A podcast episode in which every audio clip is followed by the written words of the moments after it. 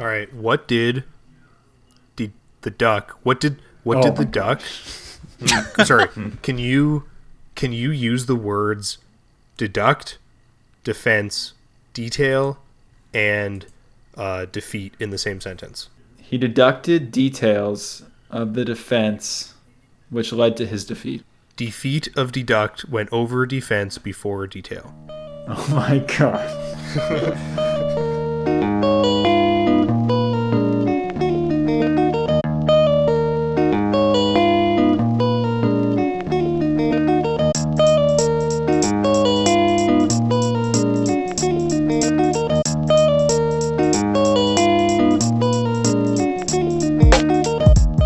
up, Polo people? Welcome to the Northside Polo Podcast. I'm your host, Gavin, here with my friends and teammates, Alex Hey, what's up? I'm here. and Liam. Hey, what's up? I'm also here. Okay, good. Now that I know you're both actually here, that means we can begin the podcast, right? No, And- no, I'm over there. I'm over here, not over there. I don't know. Oh, Let's you do it. guys are confusing me now. I thought, okay. We, we start the podcast every week with something very important, and that is the news. Who knows what the big news is this week? Uh, something about an election. No, that's not the news. We're not talking about elections.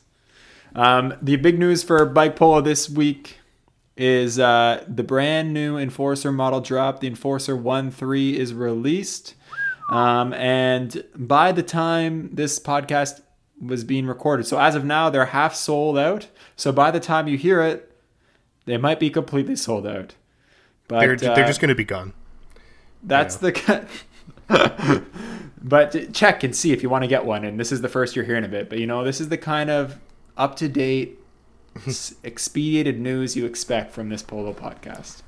And just in case you didn't catch the earlier discussion about it, this is a new 26 inch uh, enforcer, but aluminum frame. And this is the first aluminum frame they've done, I think. Yep. It's the first aluminum enforcer made. I'm very excited about it. So excited I actually bought one. So, Aaron, send that my way. I'm really excited to uh, give it a try. I hear it's extremely light compared to the old enforcer, which I love dearly. I'm going to keep it, but uh, I'm excited to try this new one. Not to mention, guys, it's purple. So I hate to do this. I know we don't want to be a political podcast, but I have to fact check you, Gavin. You did not buy one, you bought more than one. That is true. Yeah, I ordered four for my club. We kind of Yeah. all went in on it together. So we got four coming So- to Ottawa. There's We're limited supplies, and basically, Northside's region, specifically the Ottawa Club, is going to have like you are going to see these on a court near you because our region is getting flooded with them. Apparently, yeah, I think there's maybe one or two out of Montreal too. That's the rumors on the street, but uh, definitely four coming to Ottawa. So that's First awesome. tournament of 2024. Everyone's going to be riding the same bike. Wouldn't it be a dream? Can't you know what? wait This, hap- this happens every polo? time like a really sweet new polo whip comes out. It's like everyone's like, "Damn, that looks so sick!" Like I thought that when I got the Ad Astra, I was like, "This is so cool." And I don't think I've ever gone to a polo tournament where there hasn't been another Ad Astra at the tournament, which is not a bad thing. It means that it's a good bike and other people are using it. But I I think part of the appeal to that sick purple paint job is that it's going to look really cool and stand out as a unique thing. And the unfortunate reality of our club, especially the Ottawa club, if there's going to be four or five of these, um, there, there's going to be a point where you were playing pickup and the entire team has the same purple bike. And I can't wait. But you know, like Enforcer did such a good job, and Aaron Hand did such a good job with this bike. Like, the price point on it is unbelievable. Three fifty US shipped anywhere in the states, four fifty the rest of the world. Like that's cheaper Yeah. than the regular Enforcer was at five hundred US by without shipping added onto it. And then like if you look at other polo brands around the world, like it's so much cheaper and it's lightweight And it- now, and the geometry's proven at this point. It's and they're just great bikes. Like there's a reason that they're this popular and people are jumping in. I'm I'm not saying that there isn't it isn't a fantastic bike and you know it because it, is it, loo- it looks cool. It if it wasn't 26, I would probably order one. The other thing I'll say though is uh, finally the tw- the 26 inch riders out there can experience like a good geometry aluminum frame polo bike. it's pretty much what every 700 player has been playing on for the past like 10 years. But you guys can finally experience that, um, and maybe maybe that's what you've been missing. You know. I feel like this is directed at me. Um, all I'll say is that there are other really good aluminum 26 inch bikes on the market. Look at the concept ones that have come out. They're incredibly whippy. Like Jimmy rides one down in Ann Arbor, and uh, it's so light and so quick and looks awesome. And you know what? 700, some great bikes out there too. Obviously, the Trek T1 is probably the most notable aluminum one, but then you got the Lightfoot and some of the riding in circles, and even Enforcer came out with the 700 one. And of course, I would be amiss if I didn't mention the Ad Astra and that, but of course, yeah. that's not an aluminum bike. Leader, eighth inch. So some of the, I'm mixing in some steel frames here, but yeah, there's a lot of really great bikes out there. Um, yeah. But you know what? None of them are is three is 450 shipped, and polo specific, and fucking badass purple. It's true. And you know what? I was thinking Elias. We had him on the podcast a few episodes ago. He's coming out with that new uh, the boot knife rotor guard, the booter knife, the boot knife, and it's purple too. This is like a yeah. match made in heaven, eh? I was so close yeah. to just yeah. like snapping one of them up too. I don't know. Well, you should. I mean, yet. I, I feel like if you're going to order like five of these bikes to Ottawa, you may as well go ahead and put in a pre-order with Elias and bring a couple boot knives in to the to the club too. I like how he said it's available in any color you want, as long as you want purple. I should have been on the. Why uh, should have on the the enforcer too. Available that, in any color, yeah. as long as you want. Purple. Honestly, that should have been the name of the episode with Elias. Elias purple. joins the show. Any color you want, as long as it's purple. Okay, so let's move it along here. We got a few topics to discuss this week. Um, and I think that's all the news we had, right? So, a couple topics to discuss. Um, and the first one I'll have Alex introduce because he's the one that uh, put this in the show notes. So, Alex, what's this all about? Okay, so there was a really interesting discussion on uh, our bike polo, which is the the bike polo subreddit, which is dubiously active. You know, there's I like it because there's kind of I feel like stuff pops up there every couple weeks. Sometimes you know a month goes by and there's nothing, but it's like a it's a very international uh, online community, and every now and then people post shit, and it's really cool to see uh, what the community have. A couple people have posted this podcast on there, uh, which is great to see. Um, but one of the more recent discussions from you Retro Direct uh, was about a bike polo steering simulation. Now, I don't know who this person is um, outside of their Reddit account, but based on their Reddit account, they appear to be a frame manufacturer and I assume a bike polo player. Uh, and they've basically gone off the deep end as far as uh, calculating optimal sort of steering geometry, head angle, uh, crown to axle length, like just the all the nitty gritty of bike polo frame sort of manufacturing stuff. Um, and they've posted some really cool charts and simulations and offered a really great explanation on some of the sort of um, concepts associated with bike polo and turning radiuses, specifically a discussion around jackknifing. Hmm. That's it. so, what's the findings? Like, what is the What's the correct head angle? Um, so I don't think they necessarily come up with like a final this is what you should play at. Um, but one of the things they talked about that I found super interesting is they were looking at how much your bike turns versus how much you lean your bike over. So if you're familiar with turning on a bicycle, um, it isn't like turning on a car where you turn the steering wheel and the wheels turn. I mean, yes, you turn your handlebar and the wheel turns, but a lot of the time when you're riding quickly or you're riding uh, aggressively, you actually you lean and then the bars sort of follow you. Like you're not steering with your handlebars, you're you're steering with your hips or your your weight, and that as the bike because it's a three dimensional thing, as it leans over, it actually changes the headset angle, and so they've mapped out um, sort of a graph as you go from like 5 degrees to 10 degrees all the way up to 45 degrees how that affects your virtual steering angle. And then they talked a little bit about how that angle it's when it passes a certain point that the wheel then jackknifes on you. And that's why if you're an experienced polo player you'll know if you're if you're turning your wheel while leaning into it it becomes a lot easier to jackknife and it's because you're actually increasing your angle. Um, it's a very interesting conversation. Hmm. but something that they brought up that i found super interesting is that they were basically arguing even though your steer angle which is sort of how vertical the fork is like if you think of a bmx bike it's pretty much 90 degrees like straight up and down.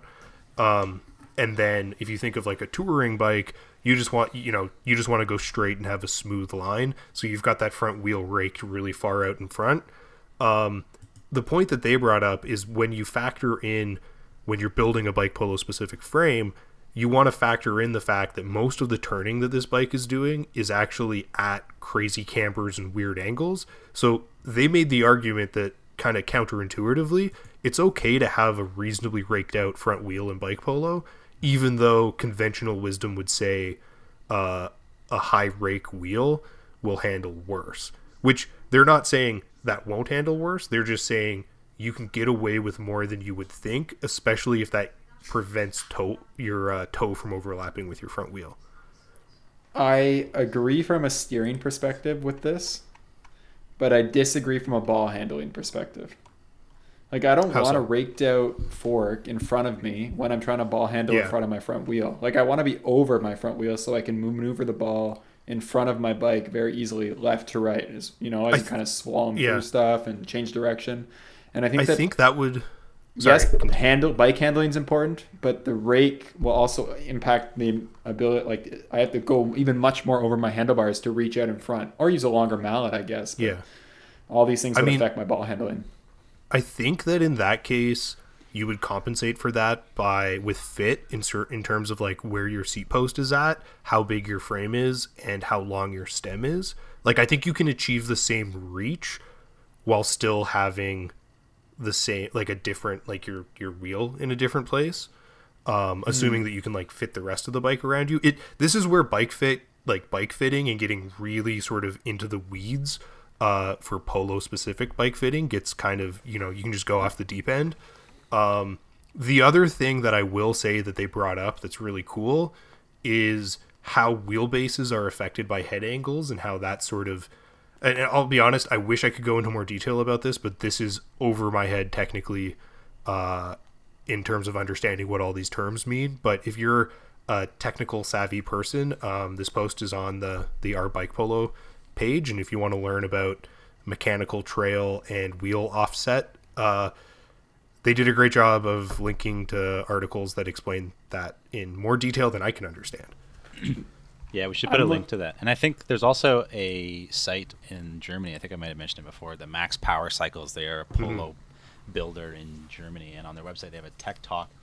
It's just a page, and I think they, like you're talking about the trail, right? Mechanical trail. That's mm-hmm. that's sort of the name of the article. There's a small blurb about that at the bottom of this article as well. Um, but it also kind of addresses like frame material, wheels, tires, mm-hmm. and like common things about polo bikes. Um, and it seems it, it's very well explained, although I haven't really had the time to like, because it's, yeah. it's, sort of like this is the work that polo builders, that the frame builders do, so you don't have to really think about it. it yeah, for exactly. me at least, it is cool to dive in, but I'm like, you know, I'm paying you guys the money so that they can do the testing and do all the, well, know, figuring out the most efficient polo bike. Yeah, and by the time you're riding it, like all of these decisions have been made. yeah. you know, you're not this isn't something we're swapping out in the middle of a of a game like I want to be faster in the corners, so I'm going to change my I'm going to change my yeah. steer angle or something. Yeah. That would be adjustable head to angle. See, it's that true. would be like, like the ultimate polo competitive bike polo like polo is a sport you've got like a pit crew and you're like okay this court we gotta we gotta adjust the front end of my bike well i mean i've made I've made adjustments depending on the court. Like a slippery court, you take a bit of air out of your front tire so you don't mm-hmm. like mm-hmm. you know have that front wheel skid. Or um, definitely what else? Do we do sometimes put tape on the bottom of our mallet so when we're planting, it uh, doesn't Oh, yeah. slide out from underneath us, especially on indoor courts. That's something we keep in Yeah. mind. It's a very interesting classic. conversation. And you know what? I think there's so much bike geometry for bike polo that is like user based or um, preferences. But you know what? This is why we just buy the pre-made bike, like the Enforcer, right? Because it's all this, This thinking's already been done so for good. us. No, I'm just kidding. good. They're all good, right? But um, this is why we look at those geometries. But there's a bunch of other geometries, and even you can understand that you can look at some track bikes and realize that oh, that's pretty close to a polo geometry. I think I summarize most people's rea- most players' reactions to sort of this very in-depth discussion of uh, of the head tube angle sort of mechanical trail, uh, which is Reddit user Demo seven thousand says, uh, "The fuck am I looking at?"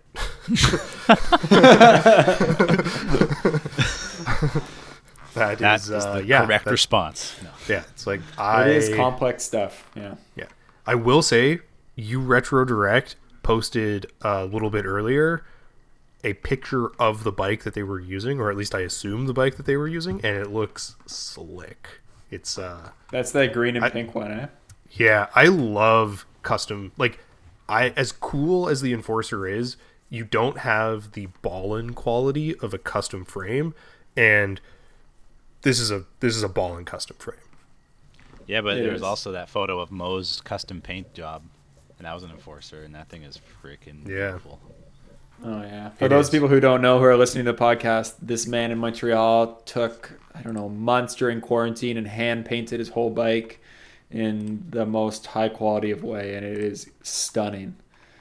Uh, maybe we can get a I- I- picture of that on our Instagram. We probably should. I will I'll be so Mo. bold to say that if you are the kind of individual that is inclined to follow bike polo closely enough that you're listening to this podcast, especially if you're within Northsides, you're also probably the kind of individual that has already seen a picture of Mo's bike, whether or not you knew it was it was his. Um, it is the orange to yellow fade on one side, and then a pink to light blue fade on the other side, and then the word enforcer like that graphic has been preserved in sort of the counter color it is stunning Yeah, I'll definitely get some pics for the Instagram. Okay, primary topic. I can't wait any longer. Let's get to the meat. this is a big one This meal. this is a doozy It is. It's a huge topic, and I don't know how we're going to tackle it all today. We probably won't. We'll have to revisit it at some point. absolutely But uh, today we're talking defense. defense obviously- which fence The Defense. the That defense. Yeah. okay Uh, big part of the game. Liam did a bit of research and found a great quote about defense. Liam, you want to give us this quote? Uh, yeah, it's defense is attack. Attack is defense, each being the cause and the result of the other. None other than Bruce Lee said that. about well, there you bike have polo. it. He was talking he was talking about bike polo There you he have said it. that. Exactly, yeah, in his famous bike polo movie. It's a deep cut. i would i You would didn't wa- know i would but watch Bruce Lee actually invented bike polo. i would have um, watched a bruce lee bike polo movie so badly Yeah, would have worn out my eyes watching that film. Okay, so the reason why we're talking about defense on the show is obviously defense is one of these topics. Doesn't matter what sport you're playing, but it's always underrated. You know, people spend a lot of time discussing offense, practicing ball handling, practicing shooting, passing, but the point is, I mean, most of the time when you're playing polo, there's five other people on the court and only one ball. You're not going to have the ball most of the time. So, what are you doing when you don't have the ball that's going to make you a strong player? Because most of the time, you're not going to have it. So, and oh, sorry keep going so, um, i lost just ruined it I fuck his it. I completely ruined it. That and that is how powerful good defense is. See, you just you cut Exactly. in, you throw You them play off their line, on and my it's just comments. ruined. there you go. No, but it's super important, and obviously, defense stopping your opponent from scoring goals is just as important as scoring goals yourself. All you need is one Defense goal. wins right? championships. If you play good enough defense. Yeah, I will say, uh, if your team has the ball the majority of the time, like you're not having to play defense the majority of the time, then you're probably doing pretty all right in that game. Chances are, I'd say that heuristic holds most of the time. Yeah. Yeah. Yeah. So, oh, What Sorry. makes for good defense? In your opinion, Gav? well, I think it's multifaceted, right? We got to look at defense from an individual perspective as well as a team level perspective, right? Because there's lots of skills that I can practice or learn or keep in mind when I'm playing polo that are going to make me a better defender as an individual. However, it's kind of all for naught if my whole team isn't buying in.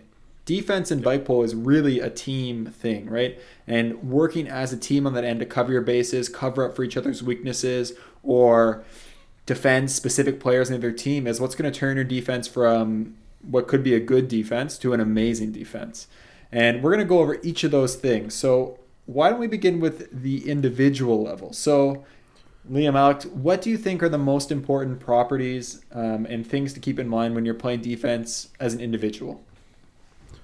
So I just want to put in context, like if you're a new player, um, defense, like getting defense can be overwhelming. I remember being new and trying to learn how to play defense, and it just felt like either I wasn't good enough to defend these other players, or I was just crashing into them and they were getting mad at me. Um, and I think that it's important to keep talking to people and trying to learn it. The brutal thing about defense is you kind of can't practice it during solo polo. One of the things we always talk about on this podcast is that if you want to get better at bike polo, you got, you know, play some solo polo, practice those ball touches. Well, you can't really practice defense on your own because you're responding to what the other person's doing. And I think that is sort of on the individual level what can you do defensively? It's ultimately respond to what the other player's doing without without committing a foul. Like don't just crash into them. That's not I mean, that's great defense, but it's uh, that's not how we play this game. Well, I think you're right. It's it's intimidating if you're a new player. Like I certainly was very worried about running into people because I still wasn't confident about my own ability of riding the bike and playing polo, right? So it was definitely intimidating when you're playing, you know, people that have played for five years and you're just on a bike and they're steaming full speed Well, towards you and you're just like, absolutely. "Oh, I don't know what to do. And But and I think, I think I was going to say uh, once you have that control on, on your bike and once you establish that, it's it's like putting yourself in the right places is I think most important on the individual level, and just giving them like try, just putting pressure. I know like I screw up a lot just knowing that I'm like oh someone's on my ass and I'm about to you know like just putting pressure. I feel like whether it's with the mallet or riding alongside with the bike, just being in their way I think is enough to. I mean it's not everything, but you just have to be able to keep up i think to sort of put that pressure on the person. Because i feel like a lot of a lot of passive defense is like you're sort of putting this pressure on them and just waiting for the ball to come out or to them to make a mistake or to shoot and then they'll lose possession. Um, whereas the active defense is more like you know getting in there to the corner and like sw- swinging with your mallet or putting on a forecheck or something like yeah, that absolutely. they're all important aspects I mean, I think the main thing that makes defending so intimidating, especially for new players, is the main thing you do when you're defending is you're putting your bike between the person with the ball and the net. And if you're a new player, it feels real. This is one of the only times that you're going to deliberately ride your bike in front of someone and slam the brakes. Which, if that person has the ball, you're allowed to do, and you probably should do. You should get in their way, and you should try and be as, you know, mess them up as much as you can without hitting them illegally. But getting in front of them is the main, like, getting in front of them and staying in front of them is the main objective. Right, and that's easier said than done, especially if you're not positionally sound, right? And the mm-hmm. tip I always give beginner players and even sometimes intermediate players for like getting better at individual defense, especially when they're defending someone who has the ball is your front wheel should probably be pointed in the same direction as their front wheel. Um, or towards your own net at least because oftentimes what you'll see is players maybe they're overly aggressive, maybe they don't know, quite know where to be or the flow of the game yet, but they're going to ride straight at the person with the ball and try and like take a wild swipe with their mallet at it as they ride by. Well, for most players who have decent ball control, they're just going to move the ball around and kind of get out of the way and then you're going to be behind the person with the ball mm-hmm. and they're going to be riding towards your net and you'll be out of the play. So what I always tell people is try to start on an angle and see if you can get in between them and the net while still being on the inside like you're closer to the net than they are you're in between them and the net but you're both traveling in the same direction and i'm always coaching players to you know take an angle so that your riding pushes them out towards the outside of the court the further we can get them to the edges of the court the worse their angle of shooting is going to be and the way you do that is by riding in front of their front wheel so yeah. i usually want my front wheel to be slightly, maybe half a wheel, maybe a whole wheel in front of their front wheel. Because when that's the case, I can direct them. Because if mm-hmm. they don't follow my direction, they're t-boning me. Yeah. Um, as as Elias said, you're allowed to occupy space, and you want if you're playing defense, you want to occupy the space between the person with the ball and your net. But the and big thing is just them figure out how to go around you. Right. The big thing is just to make sure that we're riding in a way that no matter where they move, we can react and keep our bike between them and the net. If we're mm-hmm. riding straight at them as fast as we can, it's a simple move to the side and then we're out of the play. And now our teammates have to scramble for a two on one. And we just don't want to leave our teammates hanging like that. Yeah. I mean, if you think... if they're riding towards you and your bike is facing the opposite direction from someone, they only have to get around you for one moment because that's the only time like as just because they're facing the other direction, they're past you and then they're done. But if you're facing the same direction, they have to stay with you. I think um, one of the other individual things is is awareness and because um, I think maybe this touches on the team level thing when you sort of have a strategy. Like the first defensive strategy I can think of is uh, the ball turned over and you have one player sort of doing a press, which is going after the player with the ball, and yeah, like you said, riding alongside them and, and pressuring them and trying to make a forecheck on the ball. Another player t- uh, will take the net and be the goalie, and then the second player will kind of play zone in front of the net, um, mm-hmm. maybe trying to sort of screen a shot or to like block a pass from other players. So like on the individual level, having the awareness to know like as soon as that turnover happens or as soon as you need to turn this formation, it is like being adaptable because it's not like you can do the same position every time. I mean, some people might gravitate, I guess, towards being in net more often, um, but like being aware of where you need to be in that sort of scheme, and whether or not that's the scheme you want. Maybe you want to do like two person on the ball or whatever. Um, but like, I think the awareness to make the defense flow and like, because I see that a lot in like really high level matches is how like flowy the defense is. Like, it's like it's almost just like you don't even it's not like everyone stops and suddenly mm-hmm. jerks back and is like running back towards the net. It's like the turnover happens and someone's already in the net and someone's already like blocking, and you're just like, whoa, this is crazy. Like to me, that's another pretty important facet of, of defending the ball. Yeah, of course. That's kind of like the team aspect part of it, and we're gonna get to that in the defense you just described. I guess we'll have to name it eventually, but we're definitely gonna talk about that when we get to the team level. But having that individual awareness to know what your role is in the moment, and also communication aspect, right? Like defense is a team game way more than offense is. Mm-hmm. And yeah. You need to be communicating with your teammates often. Be like, I got the ball, you got number two, I'm in net, or oh he's coming, watch the pass, or I got forecheck here. Like this is something that needs to be yelled out and you need to be talking about. There's so many times I can think about how communication has played a massive role in my defensive strategy. What do you guys think about like mallet play? Is that so, an important part of defense? How does it fit? I mean, ultimately, the objective with your defense is to get possession of the ball. You want to turn them away. You want to get possession, right? So, mm-hmm. I mean, you're not you're pro- you're not going to do that by just staying between them and the net. You do have to eventually tr- make a play with your mallet. The way uh, it's always been explained to me is you want to keep an active mallet.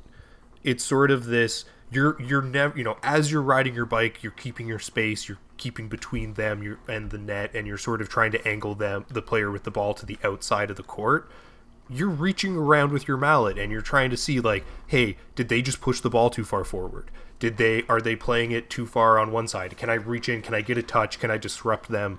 Um, and that's where we call it keeping an active mallet. Part of it too is like covering your bottom bracket, just sort of hovering it through there so that they can't play the ball through there. Or if you see a pass that they might go for, you're putting your mallet sort of proactively in between or in the side that they're going to probably try to pass to, just so that if they mess up their touch, you're going to be able to get a touch on the ball. Mm-hmm. I couldn't agree more. I think that the mallet play is so important. Any way you can kind of harass them or make their job a little harder in controlling the ball using your mallet, you go for it. But it's never at the mm-hmm. sacrifice of your bike position. Like that's just and, sound and fundamentals.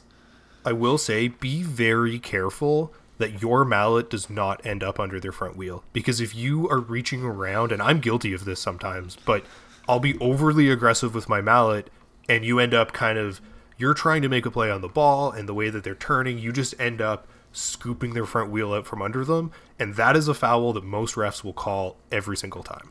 For sure. For oh, yeah. sure. I mean, now, accidental or not, it's a it's a yeah, accidental or not, standard absolutely. penalty. there's one thing I'm kind of curious about. So there are definitely times, if I think back to some of the bigger games that I've played, where I think it was right to maybe play a little more aggressively and sacrifice my bike position to try and get a steal. Mm-hmm. And I'm thinking mostly like in the far end forecheck. Like if there's a rebound and I run to the corner, I might put myself out of position if that player gets there first, but it might be worth it to make a play on the ball because I think that I can get back in the play by the time they've controlled it and made a play on it. Does that make sense? Do you kind of understand yeah, what I'm I, getting at here? I, I do that all the time. I think you're probably way too familiar with me recklessly forechecking in the in the front because I know my great teammates in Gavin and Liam. If I get beat, they're going to be able to pick that player up with the ball. So I'll take a 20% chance at getting control of the ball and keeping control of the ball in their end um, over, you know, just just riding back and trying to give up so you know give up that court position.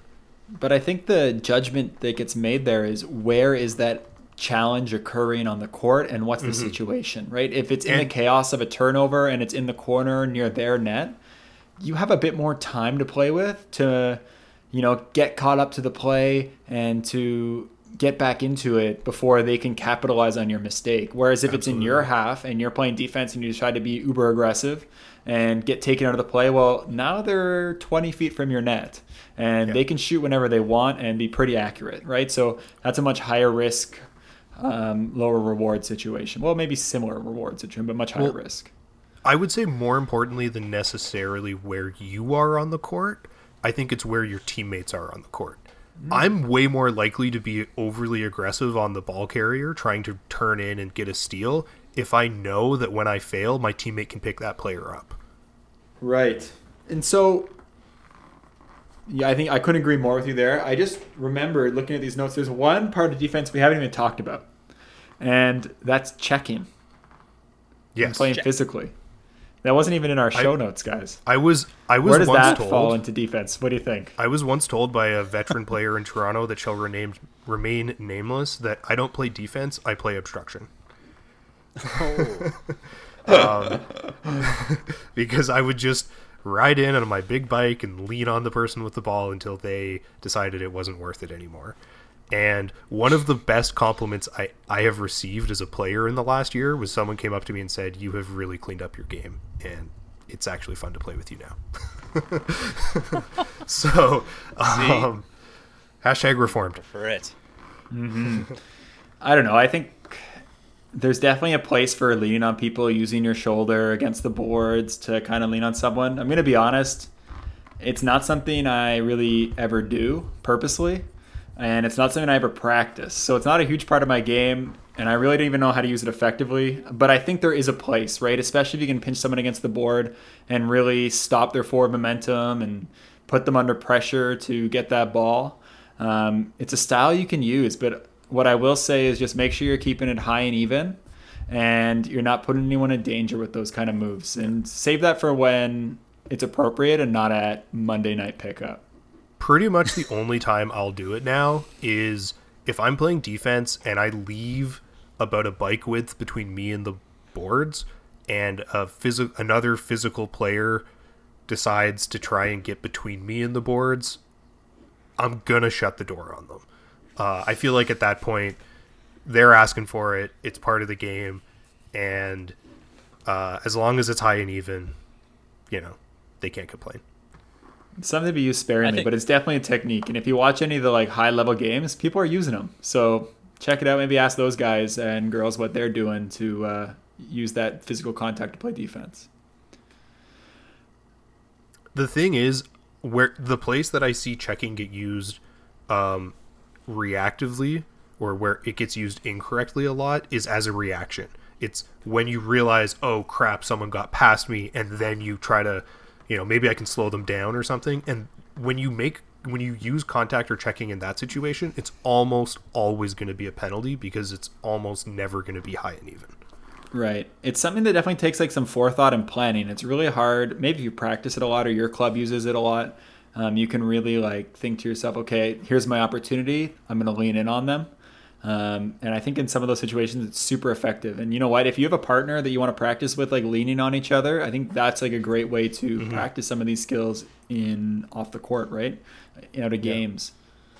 Lean And definitely, I think the most effective physical defense isn't necessarily a physical defense where you're actually pushing on people because that's dangerous and exhausting, but it's the implied physical defense or the threat of physical defense. A lot of the time, just by putting yourself in a position and not being afraid of incidental contact if it happens, the other player with the ball is not going to opt in to trying to rub shoulders with you and ride through you. They're going to respect the space that you have on the court most of the time because it's just not a winning proposition if you have the ball to try and ride through a defensive player, even if you, you know, you're not T-boning them, but if you're going to try to ride so close to a defensive player that they could rub shoulders with you high and even, most of the time an offensive player is never going to go for that play. And that's kind of how you can leverage the space you take up on the court as a defender.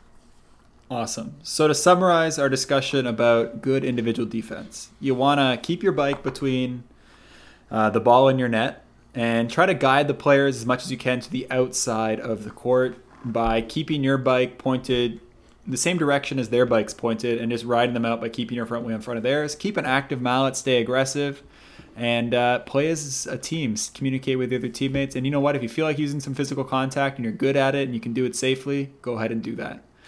But Yeah. what I would say even more important than individual defense is staying true to your team's concept on defense and whatever your team strategy that they're using, choosing the right one first of all for the matchup you're playing, but then adhering to that. There's nothing more frustrating than playing with a teammate that you everyone agrees they're going to do a certain strategy, and then once you get on the court, it's kind of out the ear. So uh, my question for you, know Liam and Alex, to start this team defense uh, conversation up is if you guys were coaching a beginner team and you had to kind of explain a basic defensive strategy to them uh, that would improve their game and increase their odds of winning, which strategy would you choose and how? What would you tell them basically? get the ball back. no, uh, I'm just kidding. Uh, well, what would you call that one I mentioned earlier? The defense. So, when you've got yeah, one person chasing I think that's the, Classic I think that's the defense. classic. I a can- can I- standard defense. Yeah, I'll, I'll just summarize this a bit because I, I just dropped some bullet points in. I think this is like the most conventional. Uh, if I go to pick up and I'm playing in a club that I've never been in, this is kind of what I expect people to play. Uh, and I, I'm not sure what you would call it, but the basic rules, I'd say there's like there's three rules, right? It's like a decision making flow chart. Um, defense starts as soon as the ball's turned over.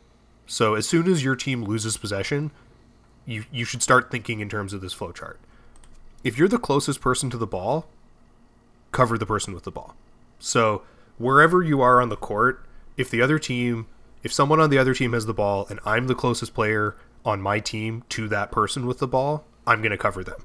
And that's that's pretty simple. Then I know that I'm in the right place and I'm doing the right thing.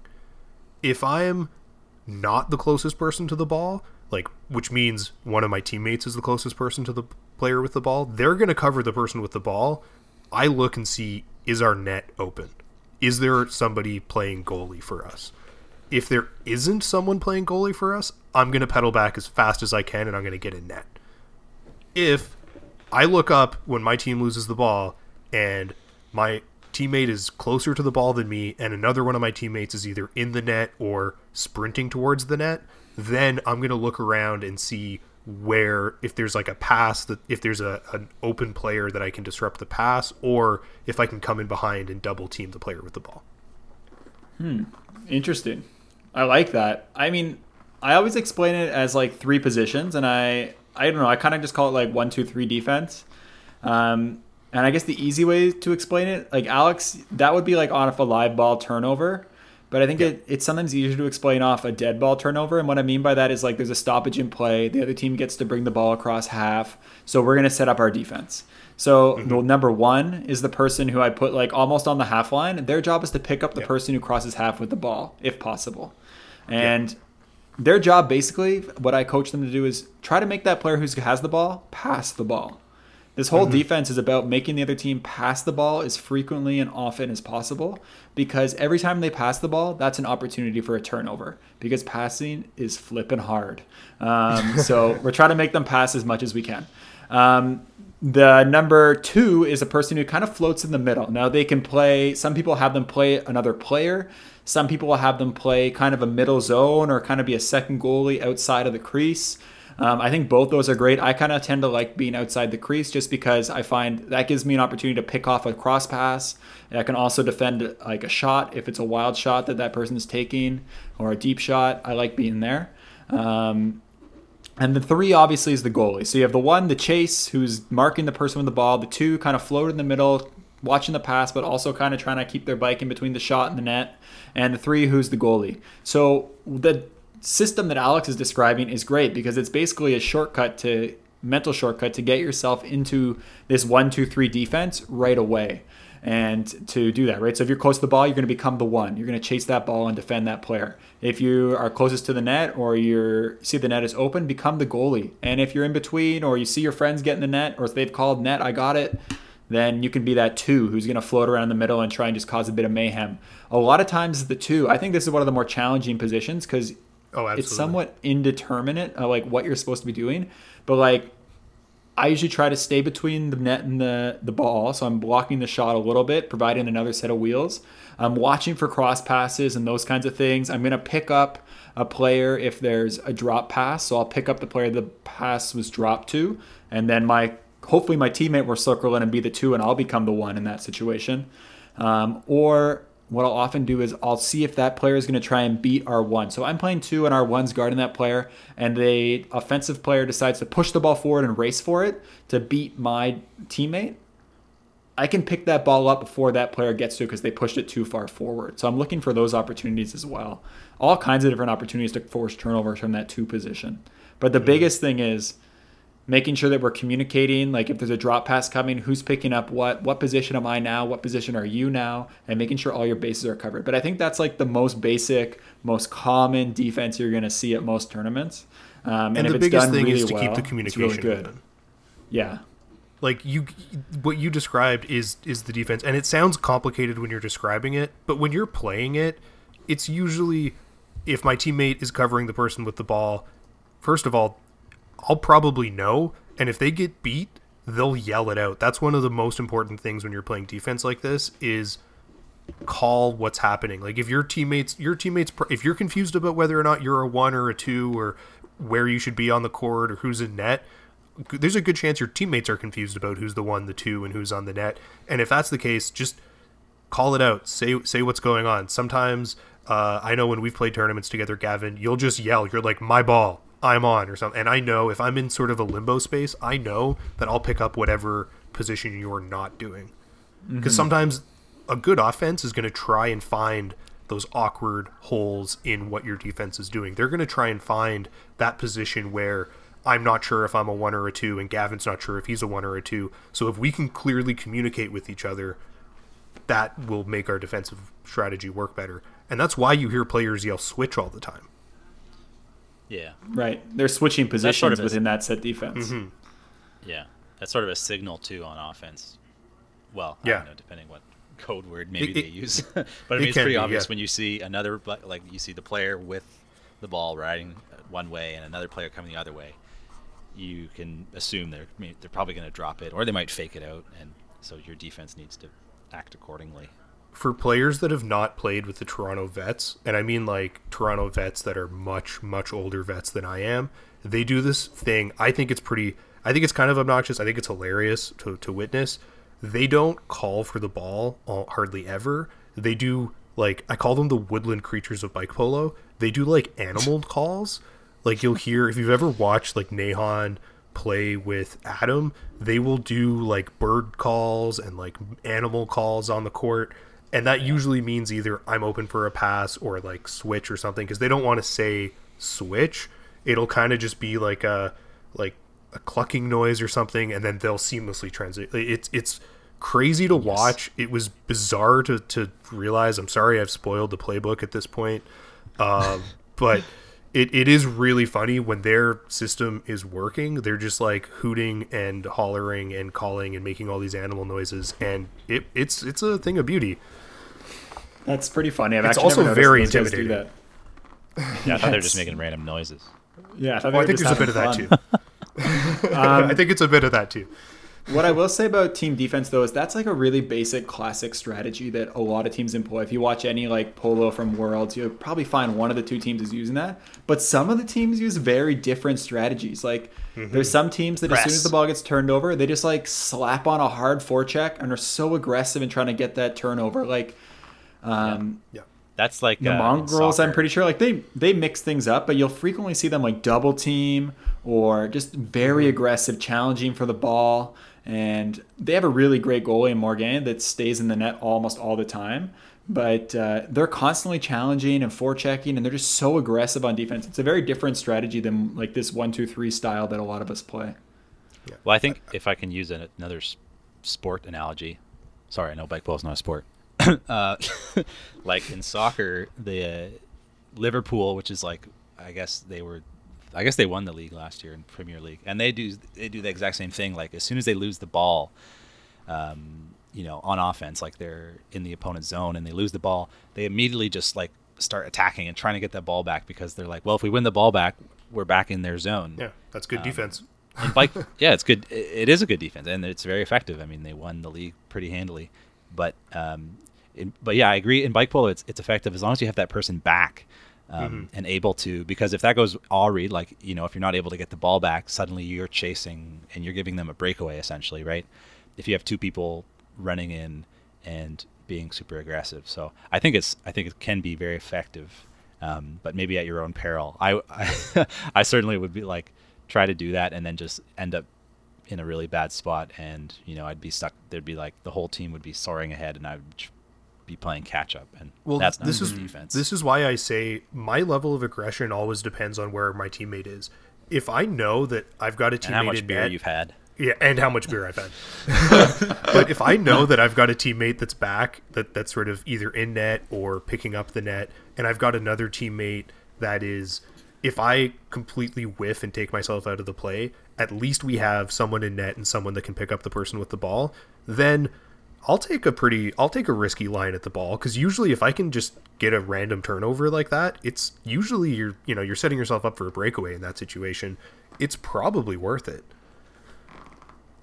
And again, depending it probably on is. how much and, beer I've had. I mean, it's all about the different situations you find in, or it's also about the other team you're playing against. Like mm-hmm, so yeah. many times, I know when I'm playing with Alex and Liam, we have a conversation at about halfway through the game, or there's a timeout, or we scored. Like, okay, we're switching to a, uh, a full court press now. So, Gavin, you're going to be a lot more aggressive, trying to steal the ball with your left-handedness, and maybe you can force a turnover. Usually, if we notice they don't play well against lefties, we might throw something like that on there. Or if so, one of the players is weaker with the ball handling, if that person gets the ball, we'll be more aggressive in pressing them because we think we can force more turnovers. We're always trying to pick angles and see where the other team's offense is weakest and s- set our defense up in a way that's going to exploit that. And I think one of the interesting ones that we've done in the past, where I know Alex and I spent a lot of time trying to figure out how to defend this player, is um, Tony Taco. Oh God, yeah. This guy's a wizard. I don't, I don't know how anyone can defend him one on one. Well, he perfect... burns Alex and I every time. Yeah. yeah. Alex, you want to go I more think, in depth about that? Yeah, I, I think like we've played Tony in the last two tournaments we played, and I don't think I have made a one-on-one stop against Tony ever. Like I don't think I have ever successfully stopped this guy from riding past me with the ball. But I but as a team, well, to varying success, we have stopped him from scoring. Yeah. And that that is the the, the key thing there is even though Tony is so much faster than me and he's got amazing ball control and just you know, he's just generally an amazing player, if if I can make him in in getting around me, if I can at least slow him down enough and encourage him to go to the side that Gavin is on, then the time it takes him to get around me, hopefully Gavin can pick him up and vice versa. Right, and that's a strategy we employ when we played him. It's like tag team defense. So the two is ready to hop on to him as soon as he beats the first person. All the 1st mm-hmm. person's supposed to do is direct him to a side and slow him down enough the second person can hop on. Now, this leaves us pretty open to cross passes, but Tony is such an amazing player. We want to force his teammates to beat us. Um, so we're hoping he passes the ball in a lot of senses. Um, and for what it's worth, last time we played them, both Tony and his teammates thoroughly beat us. they crushed us. It's true. Um, but one of the strategies we employ against Tony, which I think is really cool, is throwing on strategic double teams. Right? If we can get him pinched up somewhere and he decides to go to a spin move, like we yell like now and then the second player will jump on because he's doing a pivot and he'll jump on the other side of him so that he can kind of block that off right away trying to hopefully force a turnover especially in late clock moments we'll do something like that but like these are the kind of conversations and strategies we talk about and figure out. And if you play with the same teammates long enough, you can start to build this cohesion and even start to recognize other players you often played against, their play style, and just build up defenses and these kinds of things that seem to work against certain teams or don't work and you get destroyed like five to one. But uh, you do the best you can, okay? I, I will say it sounds a little crazy to go through all of this prep and to talk about players and to work on strategy like this. But having the one time we went to NAs, I had the privilege of watching Portland United play a game uh, against. Uh, blanking on who it was, but it was another top team from uh, Cascadia, and watching them talk about how they were playing, they were having the exact same conversation, but they had different terminology for everything. They had their own system. They had their own sort of you're doing like code words and like different plays and defensive schemes like as much as this is ridiculous it's also uh it's also what the serious teams are doing at competitive levels. Um and when it works it's really fun. It's really really fun I love it. I love the strategy part of it and like thinking through these things, especially because bike polo is one of those games that there aren't professional coaches whose life is devoted to finding the best strategies. So I think there's a lot of um, advantages to be gained by thinking about bike polo in a more analytical way, in a more strategic way that is going to get you some more edges when you're playing, especially from a team concept point of view, because uh, that work hasn't been done that much yet. There's a few teams that do a great job of it, and they reap the rewards. So what's what's it called when you uh, stick someone in net for a whole tournament? What's that? What's that defensive play called? That's just about playing to your strengths. That's called playing to your strengths. Um, you identify. That's the race. You identify your best goalie, and that is such an important position. You don't mess with it. So you put them in net, and they stay in net because if anyone else goes in net, you're gonna blow that tournament because they're that good at goalie. That's what it's all about. Like that's their most valuable player, right? They're stopping all the shots.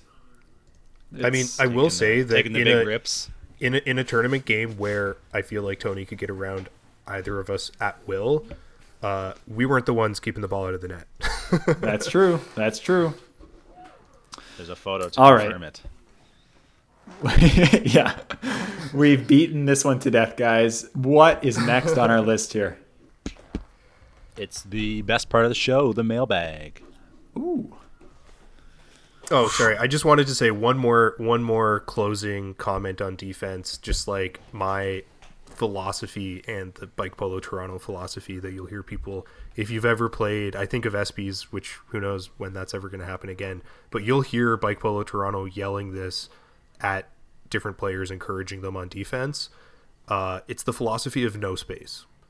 Make them be give don't give the player with the ball the space to do anything that they want to with it get in their face, get your mallet in their face, touch your mallet to their mallet. You're allowed to do that. Make them beat you. Don't let don't give them the room to do their fancy tricks. If they're better than you and they get around you and they beat you and, you know, That's going to happen sometimes. If they're a better player, maybe they're going to beat you, but make them be the better player. Make them beat you in that moment because something you'll see time and time again at tournaments is when players who maybe they're not as strong, maybe one team isn't as strong as the other team, but if the weaker team hits a couple shots and makes the better team beat them, you know, when you're put under pressure like that, you can see that's when you see the defensive upsets happen, and it's really cool. Mm-hmm. Great closing comment. I love that. Great mindset to carry with you into uh, different games. All right, let's get to the Defense mailbag. wins though. championships. Mailbag, mailbag.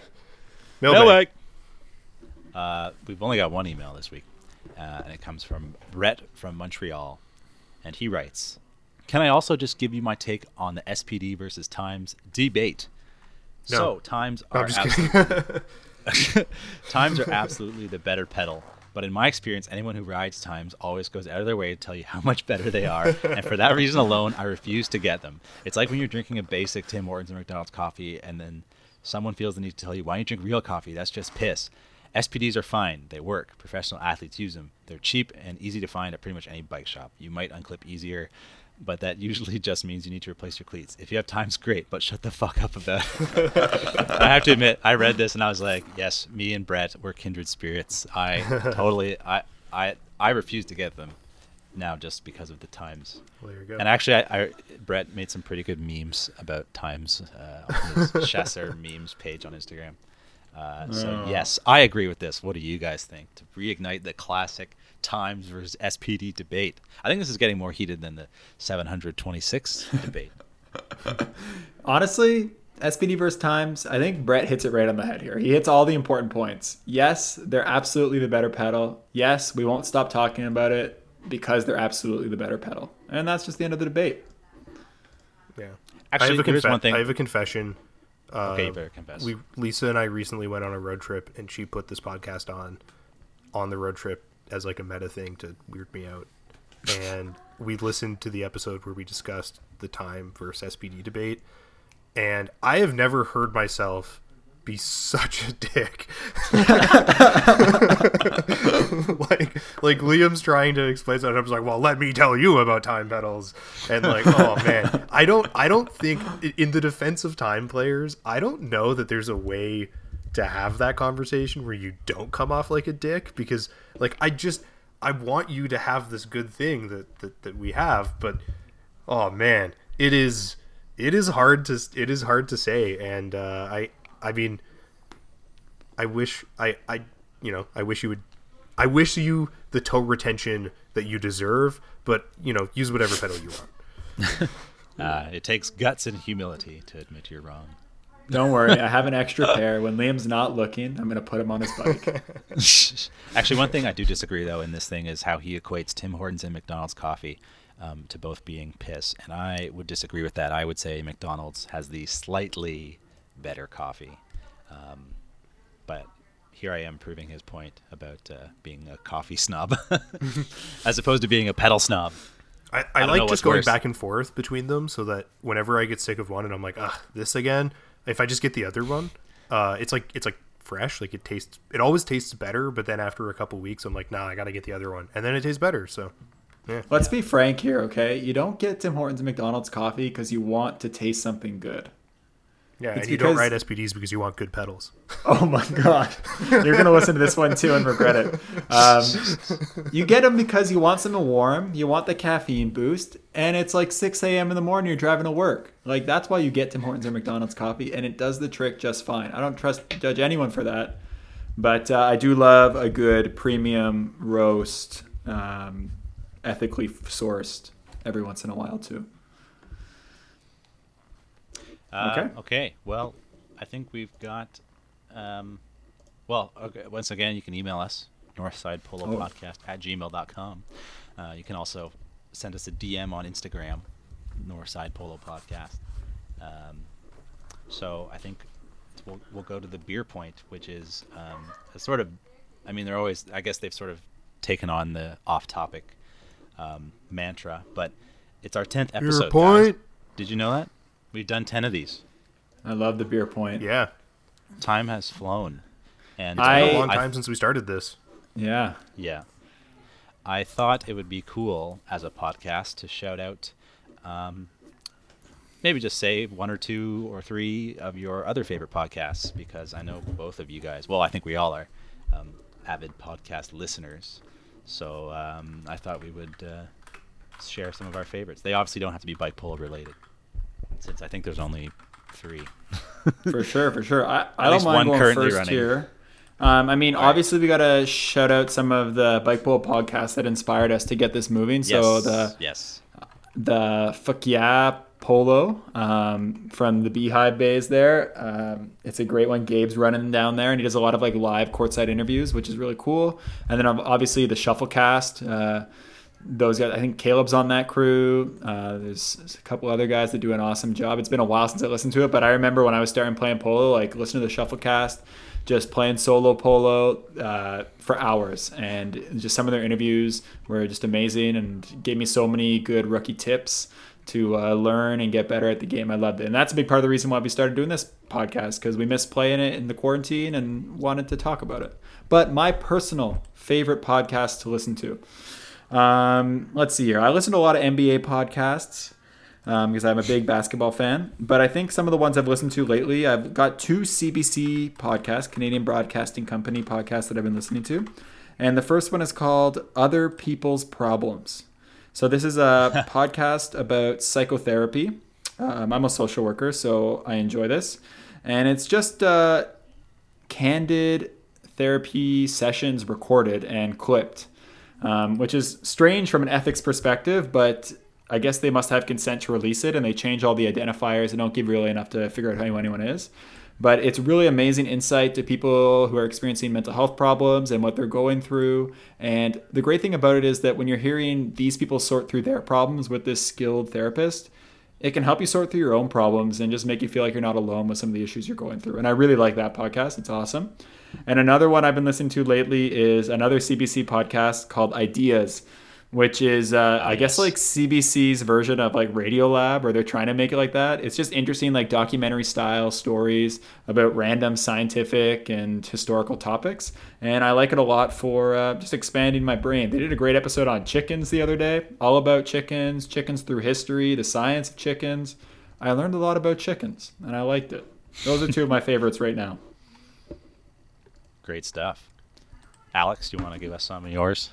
Um, so I'll just I'll also shout out uh, other bike polo podcasts that we haven't talked about. I think um, there's the NYC Bike Polo podcast. I think it's called Bike Polo oh, yeah. NYC. Yeah, uh, they mm. have 36 episodes, so we've got a ways to go to catch up to that. Oh, um, their most recent episode is from 2016. Um, so if you want a little bit of that history of bike polo, uh, you know, pre-quarantine polo jams. That's a good one. and Riley Bike Polo did a polo podcast during the pandemic where he discussed with his non-polo playing roommate and watched a game uh, from North Americans that year. That was pretty cool.